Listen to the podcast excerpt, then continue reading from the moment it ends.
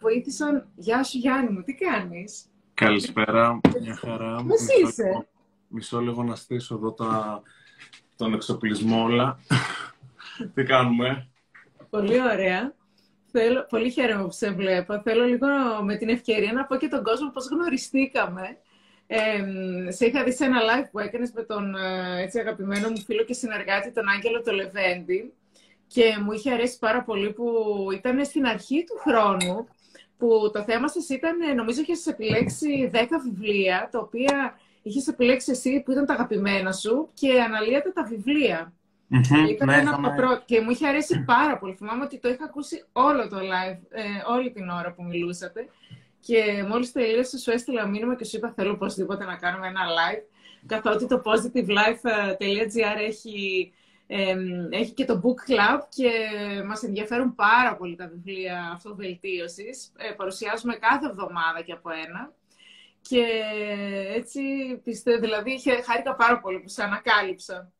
Να πω λοιπόν ότι αρχίσαμε να αναλάσσουμε μηνύματα, σε έστειλα και μου λες και σε παίρνω τηλέφωνο. Και μιλάμε και, ε, ξέρεις, από το Instagram και από το Facebook, δεν καταλαβαίνεις ο άλλος που είναι. Εγώ Ναι. νόμιζα ότι εγώ είμαι από τη Θεσσαλονίκη και νόμιζα ότι είσαι από την Αθήνα. Και μιλάμε στο τηλέφωνο, μιλάμε και ξαφνικά μου λες «Ναι, εγώ είμαι στο Πανεπιστήμιο εδώ στη Θεσσαλονίκη και σου λέω δεν μπορώ να το πιστέψω, είμαστε στην ίδια πόλη». ναι. Δεν το πίστευα. Και ξέρεις, ε, μετά από πέ- και μου λες πού είσαι και ήρθες και στο γραφείο. Ήταν καταπληκτικό. Και έτσι πολύ χαίρομαι πώς γίνονται αυτές έτσι οι γνωριμίες, οι ξαφνικές μέσα από Ναι, τα... τε- τελώς τυχαία, γιατί και εγώ νόμιζα ότι ήσουν α, από Αθήνα. Κατάλαβες, και εγώ είχα αυτό εδώ το πράγμα στο μυαλό μου, γιατί οι περισσότεροι που ε, έχω γνωρίσει μέσω της σελίδας είναι από Αθήνα. Βάλε Ε, λίγο και πιο δυνατά, να, οπότε- σε ακούω και λίγο, να σε ακούω λίγο πιο δυνατά. Δεν μ' ακούς; Ναι, ναι, τέλεια. Τέλεια. Και αυτό, Θε- επειδή οι θε- περισσότεροι, οι περισσότεροι ξέρεις, είναι από Αθήνα, ε, δεν φαντάστηκα ότι θα είσαι από Θεσσαλονίκη. Λοιπόν, για, Γιάννη μου αγαπημένε, θέλω να μας πεις σε σχέση με τον τίτλο μας, που είναι πώς τα βιβλία αυτοβελτίωσης μπορούν να αλλάξουν τη ζωή μας, θέλω να μας πεις πώς ξεκίνησες εσύ να διαβάζεις βιβλία, τι σε όθησε, πότε ξεκίνησες. Θέλω λίγο να μας πεις τη δική σου την ιστορία για να καταλάβουμε έτσι να πούμε στο κλίμα τι γίνεται. Οκ. Λοιπόν, ε, όλο αυτό ξεκίνησε, όχι με τη σελίδα γενικά, με μένα να διαβάζω βιβλία, ξεκίνησε ε, το καλοκαίρι του 18, αν δεν κάνω λάθος, του 18, ναι. Ε, επειδή είχα, ήμουν αρκετά υπέρβαρος και είχα φτάσει σε ένα σημείο χάλια, τραγικά άσχημο και ήθελα να αλλάξω κάπως τη ζωή μου και έπεσα τυχαία πάνω σε μια λίστα με 10 μυθιστορήματα που έλεγε ότι πρέπει ο καθένας να διαβάσει τη ζωή του ε, και έτσι ξεκίνησα. Ξεκίνησα διαβάζοντας μυθιστορήματα και όχι βιβλία αυτοβελτίωσης και μετά με το καιρό μπήκαν και τα βιβλία αυτοβελτίωσης στη ζωή μου. Δηλαδή ξεκίνησα περισσότερο με μυθιστορήματα στην αρχή και μετά ξεκίνησα να διαβάζω και βιβλία αυτοβελτίωσης, ξεκίνησα να αλλάζω, μετά ξεκίνησα να αλλάζω ριζικά τη ζωή μου όταν μπήκαν αυτά στη ζωή μου. Οπότε ξεκίνησα να υιοθετώ κάποιες συνήθειες τις οποίες έχω μέχρι και σήμερα. Ε, σιγά σιγά άλλαξε ο τρόπος ζωής μου, σιγά σιγά άλλαξε ο κύκλος μου, ε, ο χαρακτήρας μου, η προσωπικότητά μου, τα πάντα. Ένας Πόσο- καινούριος ε, Γιάννης. Τι ωραία, πόσο χαίρομαι. Θα μας τα πεις και λίγο έτσι σιγά σιγά αργότερα αν είναι. Ε, θε- ε, να μας πεις έτσι τι κάνεις. Γιατί ε, από ό,τι μου είχες πει και όλες είχες ε, ξεκινήσει αυτό ότι να αγαπάς τον εαυτό σου και ε, να τον αγαπάς φροντίζοντάς τον. Και πες μας λίγο ακριβώς το lifestyle σου που άλλαξε. Τι, ε, τι άρχισες να κάνεις ε, μετά σαν αποτέλεσμα από αυτά που διάβαζες από τα βιβλία. Κοίτα, ε, γενικότερα από μικρό, από μικρό παιδί ήμουνα του προγράμματος. Ε, αν, αν έλεγα ας πούμε, ότι θα κάνω κάτι, το έκανα. Απλά είχα ξεφύγει σε κάποια φάση. Είχα ξεφύγει Μμμ. πάρα πολύ. Ε, και όλα αυτά, όλα αυτά που έκανα στην ουσία με έκαναν να μην σέβομαι τον εαυτό μου και γι' αυτό κατέληξα και στην άσχημη κατάσταση που ήμουνα. Ε, οπότε, ξέρεις, έπρεπε να αλλάξω τα μικρά πράγματα, να ξεκινήσω να τα κάνω πιο σωστά. Δηλαδή, τι να σου πω, από τα πιο απλά, να στρώνω το κρεβάτι μου, γιατί δεν το έστρωνα. Ε, να προσέχω τη διατροφή μου, γιατί έτρωγα ό,τι να είναι. να σταματήσω να βγαίνω κάθε μέρα έξω και να κάτσω και λίγο σπίτι. Ε, να ξεκινήσω να κάνω λίγη γυμναστική, να διαβάζω παραπάνω, να έχω μια συνέπεια σε όσα κάνω. Γιατί ξεκινούσα κάτι, αλλά το άφηνα. Ε, οπότε αυτό ήταν το, νομίζω, το καθοριστικό πράγμα που το άλλαξε όλο. Ότι είπα ότι θα κάνω κάτι, αλλά είχα μια συνέπεια, το κράτησα. Και θυμάμαι χαρακτηριστικά να μου λένε αρκετά άτομα, ξέρω εγώ, ότι ε, για παράδειγμα για τα κιλά μου, ότι θα χάσεις ας πούμε κάποια κιλά και μετά τι θα κάνεις από εκεί. Ε, θα τα ξαναπάρεις πίσω. Και έλεγα ότι δεν υπάρχει περίπτωση να τα ξαναπάρω πίσω. Και όντως δεν τα ξαναπήρα ποτέ πίσω. Γιατί ε, δεν καταλάβαν πως αυτό που πάω να κάνω εγώ δεν είναι να κάνω απλά αυτό να χάσω τα κιλά και μετά θα τα ξαναπάρω. Άλλαζα ριζικά το lifestyle μου. Mm. Άλλαζα το κύκλο μου, άλλαζα τον ε, εαυτό μου, την προσωπικότητά μου, το χαρακτήρα μου, τις επιλογές που έκανα. Γιατί, ξέρεις, στο, στο, το είχαμε πει και από κοντά νομίζω. Είμαστε, είμαστε το σύνολο των επιλογών μας. Mm. Των επιλογών μας. Mm-hmm. Ε, οπότε, ξέρεις τι, με τα βιβλία αυτοβελτίωσης όλο αυτό έδεσε. Mm-hmm. Δηλαδή, μετά επειδή έγινε το, το επίκεντρο της προσοχής μου, να το πω έτσι, ότι αυτά τα βιβλία ξεκίνησα να διαβάζω. Ε, Α, αυτά πότε ξεκίνησες να τα διαβάζεις, το 18 άρχισες να διαβάζεις αμέσως, μετά, ας μετά από ένα χρόνο; Ε, όχι, μετά από κάποιους μήνες, δεν θυμάμαι mm. ακριβώς πόσους, γιατί κοιτούσα σήμερα και για, για να δω και το live λίγο, να σου πω ακριβώς με ημερομηνίες, επειδή ήθελα, αλλά δεν έβρισκα κάτι. Ε, αλλά πώς το θυμάμαι, τύπου κάνα τρει-τέσσερι μήνες μετά ξεκίνησα να διαβάζω τα πρώτα βιβλία αυτοβελτίωσης. Mm. Θυμάμαι είχα διαβάσει το Ξυπνήστε το γίγαντα μέσα του Τόνι Ρόμπιν, το mm. το κρεβάτι σου του William McRaven, αν δεν κάνω λάθος. Ε, αλλά είχα διαβάσει και ένα βιβλίο που μου άρεσε πάρα πολύ και στην ουσία αυτό με έκανε να αλλάξω τη ζωή μου πάρα πολύ και λέγεται «Άνθρωπος για όλες τις δουλειές» του Charles Bukowski και απλά επειδή είδα πόσο χάλια μπορεί να γίνει η ζωή ενός ανθρώπου ε, αν δεν είναι, αν δεν είναι συγκροτημένος πούμε, σε κάποιες τομείς της ζωής του ή αν κάνει κακές επιλογές, ε, έπρεπε να αλλάξει. Ήταν αυτό το ερέθισμα πούμε, που με κίνησε να συνεχίσω να κάνω αυτό που κάνω. Ε, αυτά είναι κάποια βιβλία έτσι, που ξεχώρισες. Θυμάσαι ίσως ποιο ήταν ε, το πρώτο βιβλίο που έτσι ε, είδες μέσα από αυτό ότι ε, σου έφερε και κάποια αλλαγή, έτσι, ίσως το πρώτο ή επειδή το πρώτο που διάβασες μετά είπες να διαβάσω και άλλα. Κοίτα, το, σου, το πρώτο βιβλίο που διάβασα και με έκανε να αλλάξω όλο αυτό το σκεπτικό και σιγά σιγά ξέρεις να αρχίσω να σκέφτομαι για τη ζωή μου τι κάνω, πού πηγαίνω, πού θα καταλήξω με αυτές τις επιλογές που κάνω, ήταν αυτό το μυθιστόρημα που σου είπα το άνθρωπος για όλες τις δουλειές. Ε, δεν θυμάμαι τώρα κάποιο βιβλίο αυτοβελτίωση. Είχα διαβάσει και τον Αλχημιστή, ο οποίος mm. έχει διαβάσει τον Αλχημιστή του Παύλο ε, ε, θυμάμαι ότι στο αεροπλάνο ήμουν και τον διάβασα. ναι, είναι, διαβάζεται πολύ εύκολα, σαν Πολύ εύκολα, πολύ γλυκούτσικο είναι, ναι. Ε, και ήταν αυτά τα δύο μυθιστορήματα που δεν είναι ακριβώς ξεστή. Εγώ δεν τα βλέπω ως μυθιστορήματα. Τα βλέπω ως βιβλία. Εγώ τουλάχιστον έτσι τα ένιωσα προσωπικά. Ότι ότι ναι, είναι σαν αλληγορίες που αν πιάσεις το νόημα θα ναι. αλλάξεις κάτι πάνω σου. Έτσι ακριβώς. Δεν μου λες, ε, θέλω λίγο να σε ρωτήσω, με τι συχνότητα διαβάζεις ε, βιβλία, δηλαδή ε, μπορεί να διαβάζεις, το, το έχεις και αυτό σαν ένα πρόγραμμα, σαν μια συνήθεια, δηλαδή λένε για παράδειγμα κάθε πρωί διάβαζε 10 σελίδες ή εσύ το έχεις, ας πούμε λες μέσα στη εβδομάδα να διαβάσω ένα βιβλίο ή βέβαια ξέρω ότι σπουδάζεις κιόλας έτσι και ότι έχεις και πολύ διάβασμα έτσι κι αλλιώς.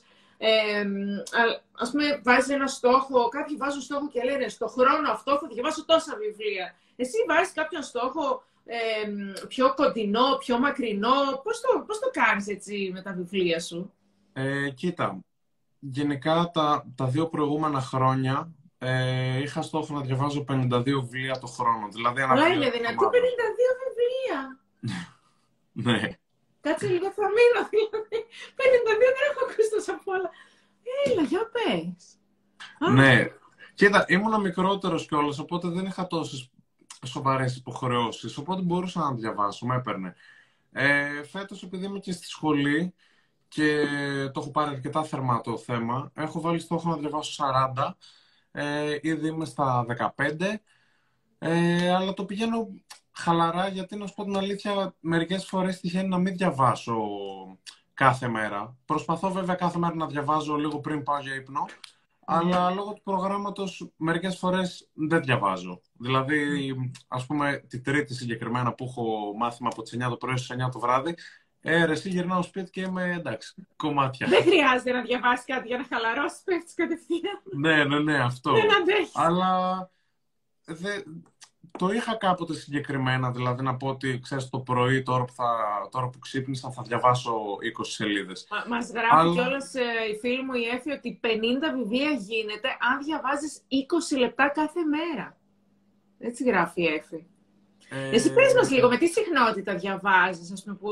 20 λεπτά κάθε μέρα δεν νομίζω, εκτός τι να σου πω, αν ε, διαβάζεις πέντε σελίδες το, το λεπτό, ξέρω εγώ. Ε, ναι. όχι, εγώ διάβαζα τύπου μια ώρα τη μέρα. OK. Okay. Α, OK, okay, κατάλαβα. Άρα εσύ διαβάζεις. Και δεν μου λες συνήθως πότε διαβάζεις το βράδυ που λες πριν κοιμηθείς, υπάρχει περίπτωση το πρωί ή το πρωί έχει άγχο να φύγεις. Ε, ε θα σου πω τώρα, σε αυτή τη φάση, δεν διαβάζω ποτέ το πρωί, γιατί το πρωί πηγαίνω γυμναστήριο και μετά πηγαίνω Ε, οπότε διαβάζω ή μέσα στη μέρα, αν βρω λίγο χρόνο, ε, για διάβασμα ή το βράδυ πριν πέσω για ύπνο. Κάθομαι δηλαδή στο κρεβάτι μου και διαβάζω. Δεν μου λες, σου έχει τύχει, ας πούμε, που, ας πούμε, αφού μιλάμε για βιβλία αυτοβελτίωσης, γιατί ουσιαστικά είναι βοηθητικά. Σου έχει τύχει, ας πούμε, να μην είσαι καλά μια μέρα, να μην είσαι καλά, να είσαι στενοχωρημένος ή να είσαι κουρado, κάτι, να μην νιώθεις, γιατί δεν μπορεί και τις 24 ώρες το 24 να νιώθουμε το ίδιο, ναι, ναι, αλλάζουν ναι. οι διαθέσεις μας. Σου έχει τύχει ε, ε, καμιά φορά, ας πούμε, να, μην έχεις στα κέφια σου ή να είσαι με κάποιον και να ξεφυλίσεις ένα βιβλίο και ξέρεις να βρεις την απάντηση. Να, ή έστω να πάρεις το βιβλίο και που το έχεις αφήσει και να το πάρεις για να σε βοηθήσει. Το έχεις κάνει ποτέ, που λέμε, ας πούμε, πριν κοιμηθώ, σου έχει τύχει; Ε, να το πάρεις για βοήθεια. Χθες μου τύχε. Διάβαζα, διάβαζα ένα, διαβάζω τώρα ένα βιβλίο που λέγεται Το Διάλειμμα ε, από το φίλο μου τον Άγγελο που έχει τη σελίδα Success Calling στο Instagram και ήμουν πάνω σε ένα κεφάλαιο το οποίο έλεγε για το όνειρο του καθενός, ξέρεις, για το όραμά του. Και χθες το βράδυ πριν πέσω για ύπνο είχα πέσει σε αυτό το κεφάλαιο και έλεγε τέλος πάντων ότι πολλές φορές όταν ακολουθείς το όνειρό σου, στερείσαι κάποια πράγματα, στερείσαι ελεύθερο χρόνο, στερείσαι τις εξόδους, στερείσαι τον ύπνο. Και ένιωθα, ξέρεις, λίγο περίεργα χθες το βράδυ, επειδή είχα πάρα πολλά πράγματα να κάνω ε, και πήγα, πήγα για ύπνο κουρασμένος.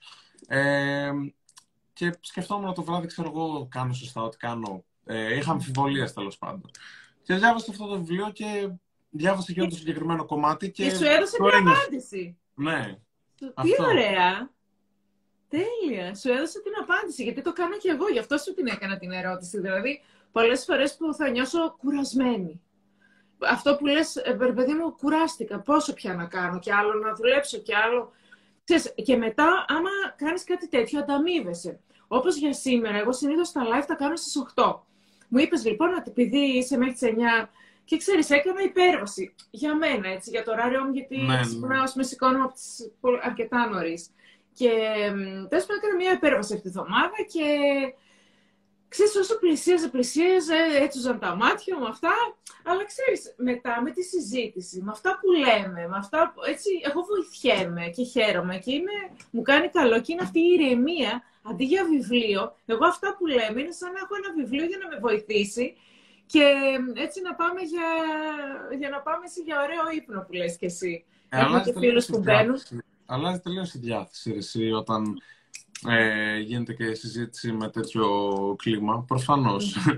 και εγώ πριν λίγο άρχισα να σου πω ότι έπαθα δεν. Θα σκότω άνθρωπο, άσε. αλλά, εντάξει, τώρα, αλλά τώρα μιλάμε και μιλάμε για βιβλία αυτοβελτίωσης, άρα ε, είναι για να μας βοηθήσουν. Ε, λοιπόν, σου έχω κάνει την ερώτηση, μου λες ότι βάζεις σαν στόχο να διαβάζεις ε, το χρόνο αυτό το νούμερο που λες 40-50. Στο σύνολο, λοιπόν, έχεις σκεφτεί πόσα έχεις διαβάσει αυτά τα τρία χρόνια, ε, έτσι; Ναι, ε, τα, έχω, τα έχω μετρήσει κιόλας. Έχω διαβάσει πάνω από 250. Όχι μόνο βιβλία αυτοβελτίωσης, μαζί και μυθιστορήματα και επιστημονικού τύπου βιβλία διαβάζω με έρευνες κτλ. Οπότε ναι, τόσο. Δεν έχω τόσο στο σπίτι γιατί κάποια τα πουλάω για να πάρω καινούργια, αλλά έχω διαβάσει τόσο. Τι ωραία.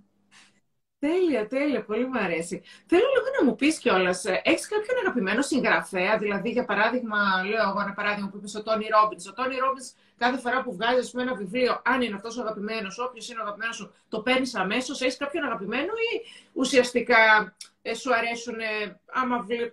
Δεν ξέρω, για πες μας λίγο, πώς επιλέγεις τα βιβλία. Ε, δεν έχω κάποιον αγαπημένο συγγραφέα ή να πω ότι ξέρεις τι, Ω, έβγαλε αυτό σε ένα βιβλίο, θα το πάρω. Δεν, δεν μου καίγεται καρφί πολλές φορές. Ε, διαβάζω συνήθως αυτά που μου αρέσουν και πολλές φορές έχω παρατηρήσει πως όταν ένας συγγραφέας βγάζει κι άλλο βιβλίο, κι άλλο, κι άλλο, κι άλλο, ανακυκλώνει στην ουσία αυτά που έχει πει πιο πριν. Οπότε είμαι λίγο επιλεκτικός πλέον με το ποια βιβλία θα διαβάζω. Το ψάχνω πριν πάρω κάποιο βιβλίο. Ε, αλλά τι να σου πω, αν με ρωτήσεις ποιος είναι ο αγαπημένος μου ε, συγγραφέας, θα σου έλεγα ε, έναν ο οποίος έχει γράψει ένα βιβλίο το οποίο έχω διαβάσει πολλές φορές και είναι ο Dale Carnegie, ε, ο οποίος έκανε σεμινάρια για επικοινωνιακές δεξιότητες και έχω διαβάσει το βιβλίο του πώς να κερδίζεις φίλους και να περάσεις ανθρώπους γύρω στις 6-7 φορές, 5-6 φορές βασικά. Ε, οπότε Φαντάζομαι αυτός να είναι ο αγαπημένος μου. Αλλά δεν έχω κάποιον αγαπημένο να πω ότι Αυτό, Αυτόν τον ε, χρησιμοποιούν, ε, νομίζω ότι είναι όλοι όσοι ασχολούνται με τη δημόσια ομιλία για σε αυτόν αναφέρονται.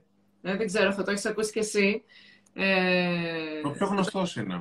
Ο πιο γνωστός είναι, έτσι. Για πες μας λίγο κάποια, με την ευκαιρία ίσως, κάποια tips, αφού έχεις διαβάσει 5-6 φορές αυτό το βιβλίο που λέει για, θα ενδιαφέρει και τον κόσμο, τι έχεις μάθει, ας πούμε, τι έχεις συγκρατήσει πιο πολύ από αυτό το βιβλίο. Κοίτα, θα σου πω ε, τα αγαπημένα μου. Το πρώτο είναι ότι πρέπει να, να θυμάσαι τα ονόματα των ανθρώπων με τους οποίους να αναστρέφεσαι. Γιατί το όνομα κάθε ανθρώπου είναι ο πιο γλυκός ήχος, όπως λέει και ο Ντέιλ Κάρνιγκη για τον ίδιο άνθρωπο. Ε, Όταν λέει όνομα είναι... εννοεί το μικρό του, έτσι. Ναι, δηλαδή να ξέρω, ας πούμε ότι εσένα σε λένε Χριστίνα και να μην κάθε φορά που μιλάμε και να προσπαθώ να θυμηθώ πώς σε λένε, να πάω να σου μιλήσω και να λέω ε, να σου πω ε, το ένα ή το άλλο. Είναι τελείως διαφορετικό να σου μιλάω συνέχεια και να αναφέρω το όνομά σου, ε, γιατί δείχνω κιόλας ότι ενδιαφέρομαι.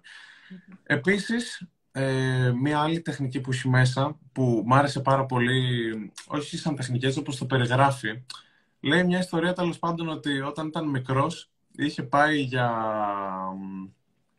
για ψάρεμα τέλος πάντων σε μια λίμνη και του είχε φανεί περίεργο που δίνανε στα σκουλί, ε, δίνανε, πώς το λένε, στα ψάρια να φάνε σκουλίκια. Βάζανε στο δόλωμα τα σκουλίκια τέλος πάντων για να, πάρουν, για να πάνε τα ψάρια.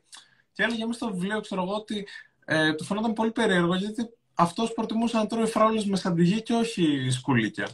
Οπότε λέει έτσι είναι και με τους ανθρώπους. Επειδή κάτι σε σένα σου φαίνεται ενδιαφέρον, δεν σημαίνει ότι θα είναι ενδιαφέρον και για τους αλλους Και καλό είναι όταν μιλάς με άλλους ανθρώπους, ε, να κάθεσαι και να ακούς αυτά που λένε και να μην προσπαθήσεις να τους δείξεις εσύ ε, κάποια πράγματα για να φανείς ενδιαφέρον. Γιατί όπως λέει και μέσα στο βιβλίο, φαίνεσαι ενδιαφέρον στους άλλους όταν τους δείχνεις ενδιαφέρον. Οπότε αυτό που έχεις να κάνεις είναι να τους ακούς. Αυτά τα δύο δηλαδή ας πούμε είναι που τα χρησιμοποιώ ε, τι να σου πω, κάθε μέρα, στην καθημερινότητά μου, συνέχεια. Λοιπόν, θέλω λίγο να μιλήσουμε και για audiobooks. Εσύ ακούς, ε, ας πούμε, όταν πας στο γυμναστήριο, ε, όταν τρέχεις, ε, όταν ε, ε, ίσως οδηγείς, ακούς audiobooks ή μόνο διαβάζεις; Ε, να σου πω την αλήθεια, δεν ήμουν ποτέ φαν των audiobooks. Ποτέ δεν έχω ακούσει ούτε ένα. Ποτέ. Ε, Ενώ εγώ είμαι πάρα πολύ ακουστικός τύπος. Πάρα ναι, πολύ. θυμάμαι μου είχες πει. Ε, αλλά δεν, ε, δεν μου άρεσαν ποτέ να σου πω την αλήθεια, δεν τα συμπάθησα Ε, και αυτό που ακούω αν ακούσω κάτι που θέλω να μορφωθώ, ας πούμε, συσσαγωγικά, είναι κάποιο podcast. Αλλά τώρα με τις ώρες που κάνω προπόνησης σε αυτά το πρωί δεν μπορώ να ακούω podcast. Θέλω να ακούω μουσική να με ανεβάσει. δεν μπορώ να ακούω podcast. Σωστό και αυτό. Ωραία. Ε, κάποια έτσι άλλα βιβλία που θα ήθελες να, να μας πεις, έτσι κάποιες ιστοριούλες, ε, γιατί αυτό ήταν πάρα πολύ ενδιαφέρον που μας είπες αυτά που έμαθες. Δεν ξέρω, να μιλήσουμε λίγο, να μας πεις, θυμάμαι ότι λέγαμε να παρουσιάσουμε κάποιο βιβλίο Και μου έλεγες ε, ε, για τον Jay Shetty που το έχεις διαβάσει, έτσι δεν είναι, το mm είσαι σαν uh, μοναχός, live like a monk και δεν ξέρω αν θα ήθελες να μας πεις και κάποια στοιχεία και από εκεί που σου έχουν μείνει ε, ή από κάποιο βιβλίο που εσύ θα επέλεγες τώρα, γιατί θυμάμαι ότι μου είχες πει γι' αυτό να το συζητήσουμε κιόλας. Ένα, από τα αγαπη... ένα ακόμη αγαπημένο σου βιβλίο. αυτό το, κάποια πράγματα να βοηθήσουμε να μαθαίνει ο κόσμος μέσα από αυτά.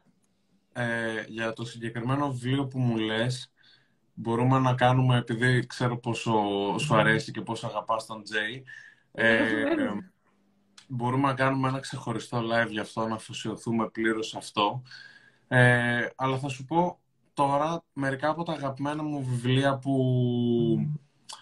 πιστεύω είναι life-changing από μόνα τους. Δηλαδή, και θα ε, κρατήσουμε και σημειώσεις τώρα, γιατί με ενδιαφέρει πολύ αυτό. Θα κρατήσω και σημειώσεις. Λοιπόν, life changing books, μου αρέσει πάρα πολύ. Λοιπόν, το... και, και, και, μια δυο, και, και κάνα δυο έτσι παραδείγματα μέσα από το βιβλίο, όχι μόνο τους τίτλους, για να, έτσι, για να βοηθηθούμε θέλω. Κοίτα, το πρώτο βιβλίο που πιστεύω μπορεί να, να το διαβάσεις και να κάνεις 180 μέρες στροφής στη ζωή σου είναι το «Ποιος πήρε το τυρί μου». Mm. Δεν θυμάμαι λέγεται ο συγγραφέας. Ε, αλλά το βιβλίο λέγεται έτσι, ποιος πήρε το τυρί μου. Και με τι έχει να κάνει αυτό το βιβλίο, γιατί λέγεται ποιος πήρε το τυρί μου. Ε, το βιβλίο αυτό είναι μια ιστορία, παιδιά, που έχει να κάνει με δύο ποντίκια τα οποία ζουν μέσα σε ένα λαβύρινθο και με, ζουν πολύ βολικά μέσα σε αυτό το λαβύρινθο, διότι δίπλα στο σπίτι τους έχουν έναν ε, τυροσταθμό, όπως το λένε στο, όπως το λέει στο βιβλίο. Και πηγαίνουν κάθε μέρα εκεί πέρα, ξυπνάνε το πρωί, ξέρω εγώ, παίρνουν το τυράκι, τους πηγαίνουν σπίτι, τρώνε μια χαρά, κοιμούνται, ξανά την άλλη μέρα το ίδιο. Μετά από κάποια φάση όμως, ε, αυτό το τυρί εξαφανίζεται. Ο τυροσταθμός δεν έχει τίποτα μέσα. Mm. Και στην ουσία αυτό το βιβλίο ε, δείχνει με ποιον τρόπο μπορείς, ε, βασικά με ποιον τρόπο πρέπει να προσαρμόζεσαι στις αλλαγές που γίνονται στη ζωή σου. Γιατί όπως λέει και ο συγγραφέας, ε, το τυρί μας το, το, το, τυρί μας, μας το παίρνουν συνεχώς, κάθε μέρα. Ε, και μία συμβουλή που μου άρεσε πάρα πολύ είναι ότι πρέπει να μυρίζεις συχνά το τυρί για να ξέρεις πότε θα σου φύγει και πότε όχι. Γιατί λέω ότι αν μπαγιατέψεις εισαγωγικά πρέπει να ξέρεις ότι κάπου εκεί πέρα τελειώνει το τυρί και πρέπει να προετοιμαστείς για μία αλλαγή στη ζωή σου. Τέλεια. Άρα το μάθημα λοιπόν, ε, το ηθικό δίδαγμα από αυτό το βιβλίο είναι ότι να προσαρμαζόμαστε στις αλλαγές. Καταπληκτικό. Και πιο, τι μεγαλύτερο παράδειγμα από την αλλαγή που έγινε με τον κορονοϊό. Που όποιος δεν ε, ήθελε να προσαρμοστεί, δηλαδή έπρεπε να βρούμε τους τρόπους να προσαρμοστούμε, έτσι. Ναι. Για πες μας ε, για, έτσι, για ακόμη ένα βιβλίο. Ε, ακόμα ένα που θέλω να το διαβάσω ξανά φέτος είναι το βιβλίο «Τα Ισεαυτών» του Μάρκου Αβρίλιου και είναι το πρώτο βιβλίο που είχα διαβάσει σχετικά με τους στοικούς φιλόσοφους και τη στοική φιλοσοφία. Ε, την έχεις ακουστά, τη στοική φιλοσοφία. Για, για πες μας. Ε, στην ουσία είναι...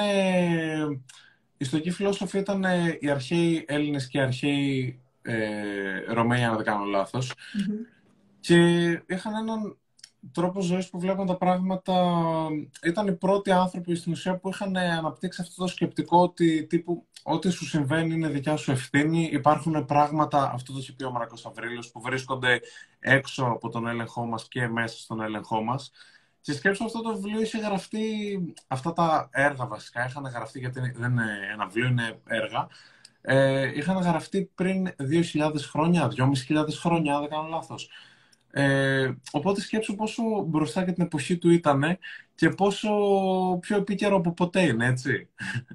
Γιατί είναι τόσο απλά αυτά τα πράγματα, το ότι υπάρχουν ε, πράγματα που είναι έξω από την ε, επιρροή μας και εντός της επιρροής μας. Mm. Ε, αλλά ο κόσμος, αν δεν τα, αν δεν τα εξηγήσει κάποιος ή δεν τα ακούσει από κάποιον, δεν τα καταλαβαίνει, δεν μπορεί να τα σκεφτεί. Ενώ είναι πράγματα πολύ απλά. Οπότε αυτό το βιβλίο είναι έτσι από τα αγαπημένα μου και το θεωρώ και life-changing, γιατί είναι πολύ απλό και σου εξηγεί με εύκολο τρόπο πώς ε, να βλέπεις αλλιώς τα πράγματα για να αλλάξεις τη ζωή σου και να μην επηρεάζεσαι από μικροπράγματα. Τι ωραία. Τέλεια, τέλεια. Ε, ωραία, άρα μας είπες ότι δεν επηρεάζεις από κάποιον συγγραφέα, που με βοήθησε πολύ αυτό που είπες, ε, που μου φάνηκε πολύ βοηθητικό, ότι άμα είναι να παίρνω κάποιο συγγραφέα, ουσιαστικά πιστεύεις ότι ψηλό επαναλαμβάνεται και ίσως ε, είναι το ίδιο στυλ και ότι γράφει τα ίδια πράγματα. Ε, μας πρότεινες έτσι κάποια βιβλία ε, μας, που πιστεύεις ότι είναι καλό να, να πάρουμε έτσι, που θα μας βοηθήσουν. Μας είπες και ποια είναι τα αγαπημένα σου. Ε, με βοήθησες που μου είπες ότι διαβάζεις και ίσως όταν δεν νιώθεις και πολύ καλά, αλλά κυρίως το βράδυ πριν κοιμηθείς. Έτσι, τα λέω λίγο, ίσως κάποιοι μπαίνουν τώρα που ίσως ε, τα έχασαν και δεν τα ακούσαν. Καλά κάνεις. Μας είπες ότι έχεις διαβάσει 250 βιβλία σε τρία χρόνια, θα πέσω την καρέκλα. ε, και είπες ότι αυτό γίνεται άμα διαβάζουμε μία ώρα κάθε μέρα; Αυτό έτσι. Ε, εγώ έτσι το κατάφερα. Εσύ κοίτα, δεν διάβαζα κάθε μέρα μία ώρα. Κάποια μέρα μπορεί να διάβαζα δύο ώρες. Κάποια μέρα μπορεί να διάβαζα μισή. Κάποια μέρα mm-hmm. τρεις. Απλά αυτό έτυχε να... Όχι, συνέβη τέλος πάντων επειδή ήμουν Δευτέρα και Τρίτη ηλικία όταν τα έκανα. Αυτά που είχα Τώρα που έχω και τη σχολή και κάνω και άλλα πράγματα, δεν μένει τόσο χρόνος για να διαβάσω βιβλία στο, στην ίδια συχνότητα που διάβαζα. Αλλά παρόλα αυτά πάλι προσπαθώ και το κρατάω ζωντανό.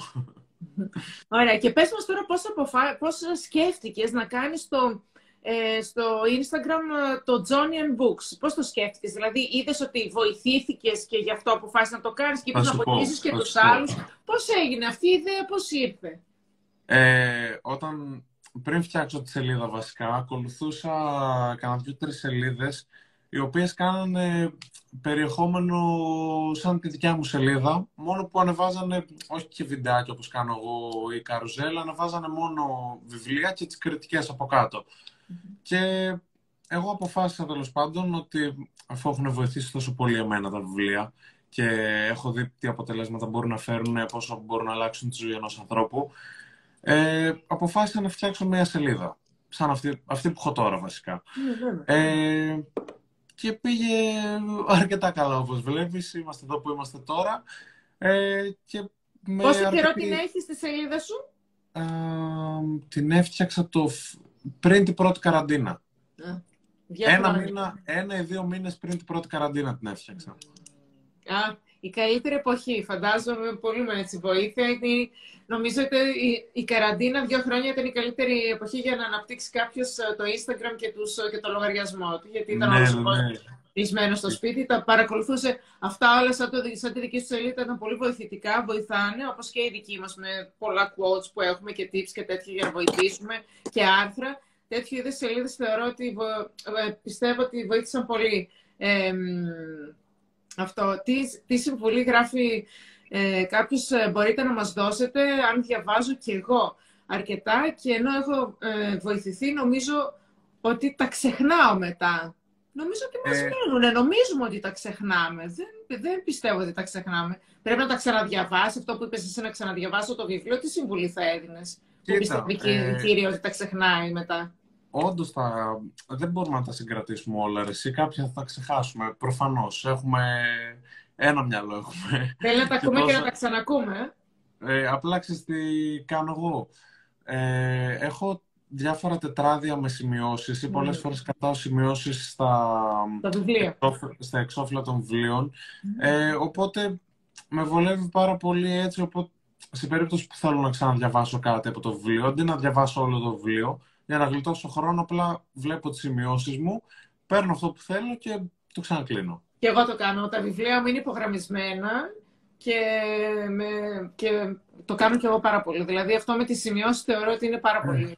Και μάλιστα εγώ πολλές φορές γράφω κιόλας. Έχω και τετράδιο και γράφω και τα βασικά στο τετράδιο.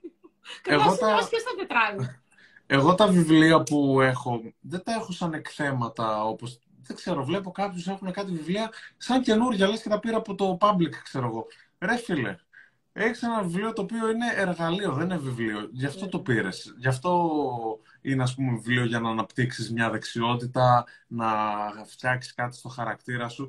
Είναι πράγμα το οποίο πρέπει να επεξεργαστείς. Οπότε το να πάρω ένα βιβλίο και να το έχω σαν καινούριο, αντί να το πάρω και να το λιώσω με σημειώσεις, μαρκαδόρους, χαρτάκια, Ε, δεν βρίσκω το νόημα. Μετά το δανείζεις, ε, το δίνεις και αλλού. Αλλά εγώ ε, πραγματικά έτσι, επειδή έτσι διάβαζα κιόλας και στο σχολείο και στο παντού, ε, πείτε για, α, για το ζήσεις σαν μοναχός, το Live Like a Monk. Αυτό που είπα του Jay Shetty, αυτό μα πείτε λέει για το Think Like a Monk. Εγώ δεν, δεν ξέρω, το έχεις διαβάσει, θυμάσαι κάτι έτσι να πεις, είδες ότι και το, το, το είχα διαβάσει, αλλά το είχα διαβάσει πριν δύο χρόνια, δυόμιση, οπότε δεν έχω καιρό να το πιάσω.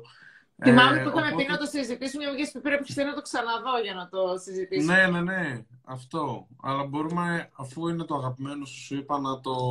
Και κοίταξε κάνουμε... πώ έτυχε να το ζητάνε και αυτοί που μας βλέπουν. Νάτος και ο Άγγελος, μπήκε τα γόρι μας. Γεια σου, Άγγελος. Ξεκίνησα να πω κιόλας ότι ξεκινήσαμε τη συζήτηση με τον Άγγελο, ότι εγώ γνώρισα τον Γιάννη μέσα από ένα live που κάναμε με τον Άγγελο και που ε, μιλούσατε για τα βιβλία και το είχα δει όλο το live και είχα τρελαθεί με το live που είχατε κάνει. Και έτσι λοιπόν γνώρισα τον Γιάννη και κάνουμε σήμερα και εμείς ένα live. Να το και ο Άγγελος, ο φίλος μας. Λοιπόν, άρα νομίζω ότι πρέπει να δεσμευτούμε και να πούμε ότι πρέπει να κάνουμε ένα live να... Ε, γεια σας, γεια σας, μας χαιρετάει ο Άγγελος. Να κάνουμε ένα live λοιπόν, για, το, για το Live Like a Monk. Ε. Πρέπει να το ναι. δούμε αυτό, το βιβλίο. Και ναι. ίσως μπορούμε να μιλήσουμε και για τον συγκεκριμένο κιόλας που θέλει κάποιος έτσι να ακούσει, γιατί εγώ επειδή τον ακούω και πάρα πολύ και στα podcast του και τον παρακολουθώ πάρα πολύ, είναι ένας άνθρωπος, ο οποίος, ε, ένας Ινδός, ο οποίος ε, μεγάλωσε στην Αγγλία, έτσι. Πήγε στο σχολείο εκεί πέρα, έζησε, δεν νομίζω ότι ήταν από εύπορη οικογένεια. Και στα 18 του και πώς, πώς, πώς έγινε μοναχός, έτσι.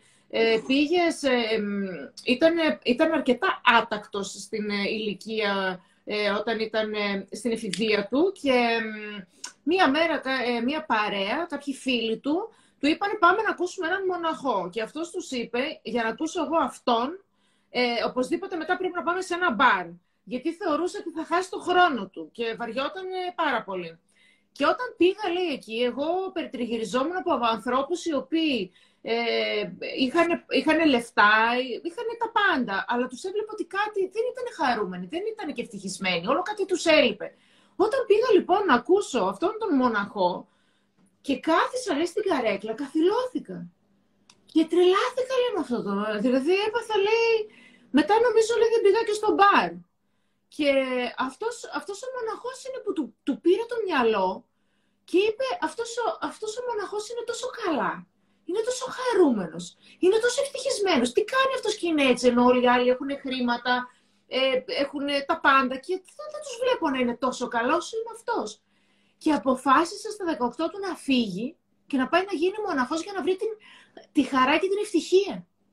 Άρα λοιπόν, καλησπέρα. Άρα λοιπόν ε, έτσι έφυγε, ξέρω ότι έμεινε τρία χρόνια και επέστρεψε και γύρισε και όταν γύρισε ε, ερωτεύτηκε και έτσι βρέθηκε με την τωρινή του τη γυναίκα, η οποία τον ερωτεύτηκε και ήταν μαζί, ενώ και το λέει, ενώ αυτός δεν είχε βρα, βραχμή, τα παλιά. Δεν είχε χρήματα, δεν είχε τίποτα, δεν ήταν famous, δεν είχε φήμη, δεν ήταν γνωστός, δεν είχε χρήματα, δεν ήξερα αν θα βρει δουλειά, γιατί τώρα ήταν τρία χρόνια σαν μοναχός. Άρα λοιπόν, και ξέρεις, ε, λέει σε όλα αυτά τα ακούσματα που ακούω εγώ από, από τον Τζέι ότι ε, η γυναίκα αυτή τον, τον ερωτεύτηκε και τον αγάπησε για αυτό που είναι.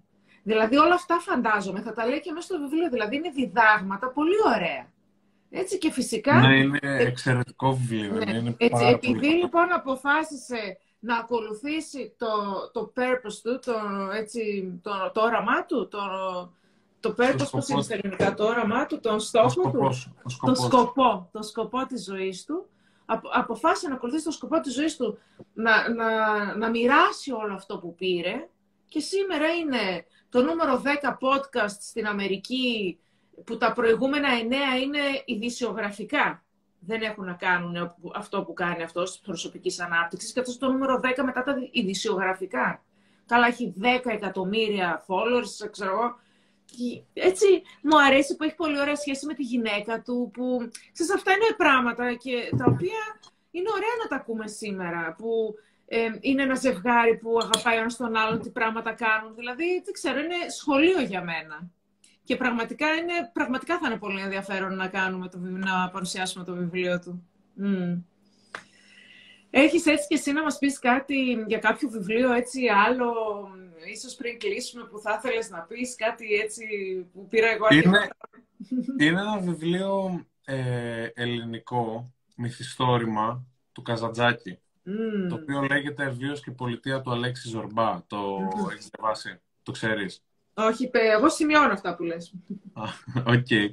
Και είναι στην ουσία μια ιστορία, αληθινή ιστορία, όπου ο Καζαντζάκης πηγαίνει στην Κρήτη για να αναλάβει μια, ε, πώς το λένε, ένα ορυχείο νομίζω, αν δεν κάνω λάθος, και γνωρίζει στο καράβι από την Αθήνα, από το Πειραιά για, για την Κρήτη, το Ζορμπά.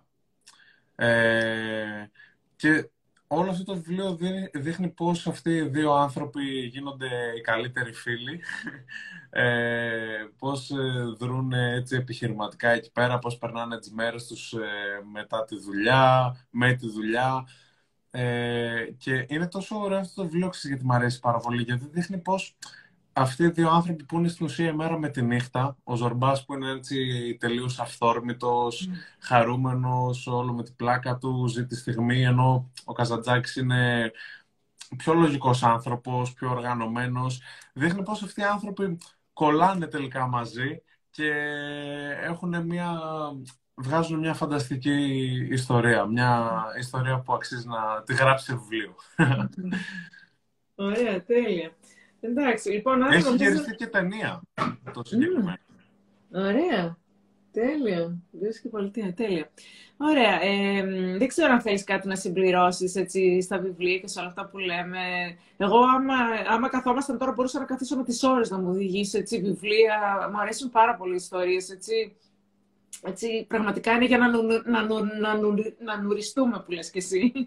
να χαλαρώσουμε. Ε, αυτό που έχω να πω είναι ότι ε, τα βιβλία είναι ο πιο φθηνός τρόπος, ε, ο πιο προσιτός σε όλους, σε όλους όμως, ε, δηλαδή αν το ψάξεις μπορείς και δωρεάν να βρεις βιβλία, για να αλλάξεις ε, τη ζωή σου. Οπότε πρέπει να αφήσουμε λίγο τις δικαιολογίες αν θέλουμε όντως να αλλάξουμε τον εαυτό μας και να εκμεταλλευτούμε τα εργαλεία που μας δίνονται δωρεάν εν έτη 2022 ε, και είναι τόσο ωραίο ρε, τα βιβλία που μπορούν να αλλάξουν τη ζωή σου, τα βιβλία αυτοβελτίωσης. Γιατί μέσα από αυτά βλέπεις ιστορίες από ανθρώπους που έχουν πετύχει πράγματα που έχεις πετύχει εσύ. Ε, βλέπεις ανθρώπους που έχουν ε, αποτύχει και έχουν ξανασηκωθεί στα πόδια τους και βλέπεις πώς το κατάφεραν.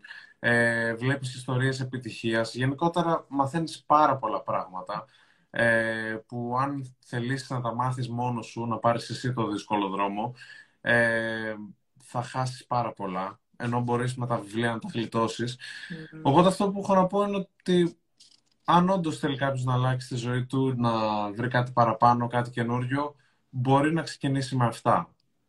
Και νομίζω ότι βοηθάει πάρα πολύ και οι αυτοβιογραφίες βοηθούν πολύ. Δεν ξέρω ναι. εσύ ε, κάποιες ε, βιογραφίες θα πρότεινες. Ναι.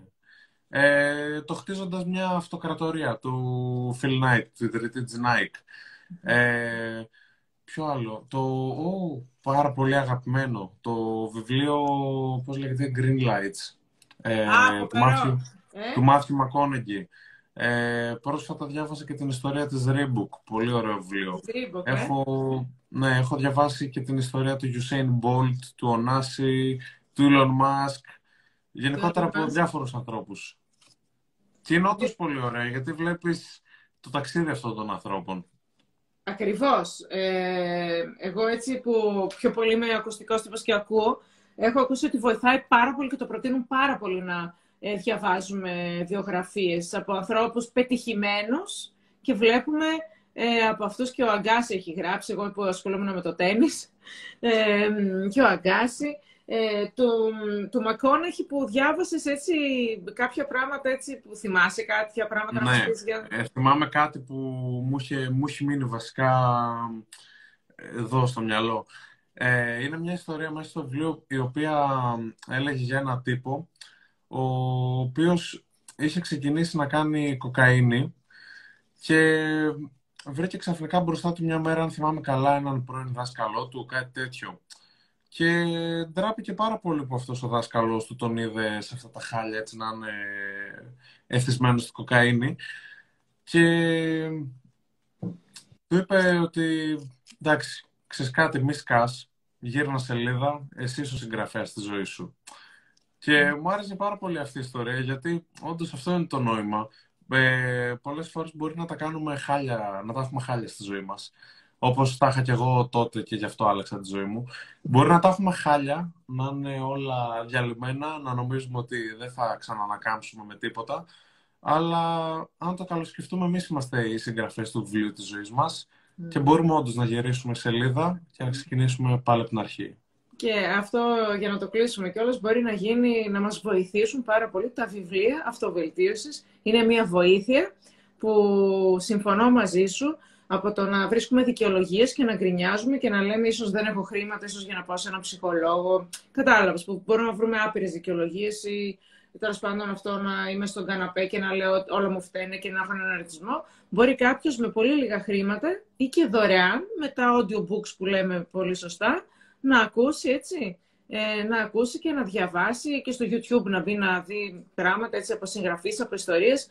Ε, ακόμη και από το Instagram, από σελίδες ε, έτσι, αυτοβελτίωσης, σαν τη δική σου και τη δική μας, ε, να βοηθηθεί έτσι, και να πάει παρακάτω στη ζωή του. Λοιπόν, νομίζω, Γιάννη μου, το επόμενο μας ραντεβού πρέπει να είναι λοιπόν το Jay Shetty το βιβλίο. Δεν ξέρω αν έχεις χρόνο να το διαβάσεις τώρα με τα, με τα διαβάσματα και τα πανεπιστήμια. Όποτε έχεις το χρόνο θα με ενημερώσεις. Για να, να το κάνουμε, όχι, τους... αφού είπαμε να το κάνουμε, θα το κάνουμε. Να ενημερώσουμε και τους φίλους μας, ε. λοιπόν, εγώ χάρηκα πάρα πολύ, έτσι, Ελπίζω να χάρηκαν και οι δικοί μου έτσι, φίλοι που θα σε είδανε. Έχουμε και αρκετούς κοινούς που μπήκανε και τους ε, έβλεπα την ώρα που μιλούσαμε. Ε, να σε ευχαριστήσω πάρα πολύ για την παρέα σου, για, την, ε, για τις ωραίες ιδέες, για όλα αυτά που άκουσα και ακούσαμε. Εγώ ευχαριστώ για την πρόσκληση. Να είσαι καλά. Χαίρομαι πάρα πολύ που σε γνωρίζω και σε γνώρισα και θα τα ξαναπούμε λοιπόν στο επόμενό μας ραντεβού. Σε ευχαριστώ πάρα πολύ Γιάννη μου. Καλό σου βράδυ. Καλό βράδυ σε όλους. Θα τα πούμε. Φιλιά.